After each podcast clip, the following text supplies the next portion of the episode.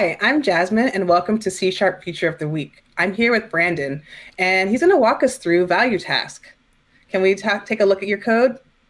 Yeah, let's check it out. So we have a cool little sample app here that we'll call this fun randomfox.ca API, which does exactly what it sounds like. It'll return an image to an adorable fox. So if you ever need to brighten your day, randomfox.ca, check it out.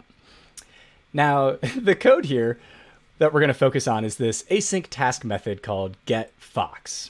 And this method will first check to see, have we already downloaded an image of a fox? And if we haven't, so if most recent fox is null, then we will call that API. And that's where we have to use async await. So we await the call for that API, initialize most recent fox, and then we return it back to the caller.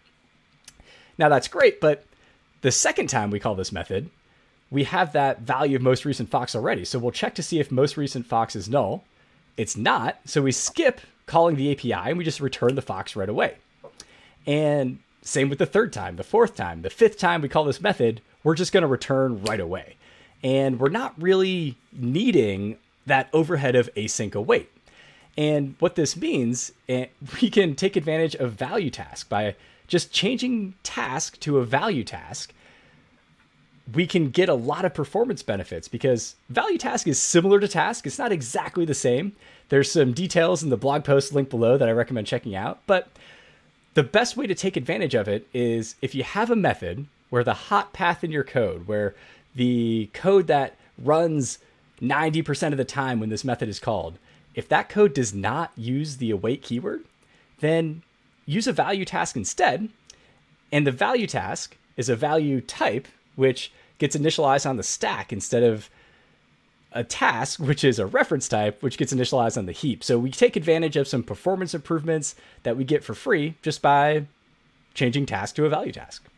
Amazing. I mean, I feel like any programmer out there wants to, improve the performance of their code. In fact, the .NET runtime actually uses value tasks for performance improvements. Is that right? Yeah. If you dig into, say, the .NET 5 source code, you'll see value tasks popping up everywhere. So what's really cool is it was kind of created to improve the performance of the runtime, but we get to take advantage of it in our code to improve the performance of our apps too. Amazing. And if you'd like to learn more about ValueTask, check out the link in the description below.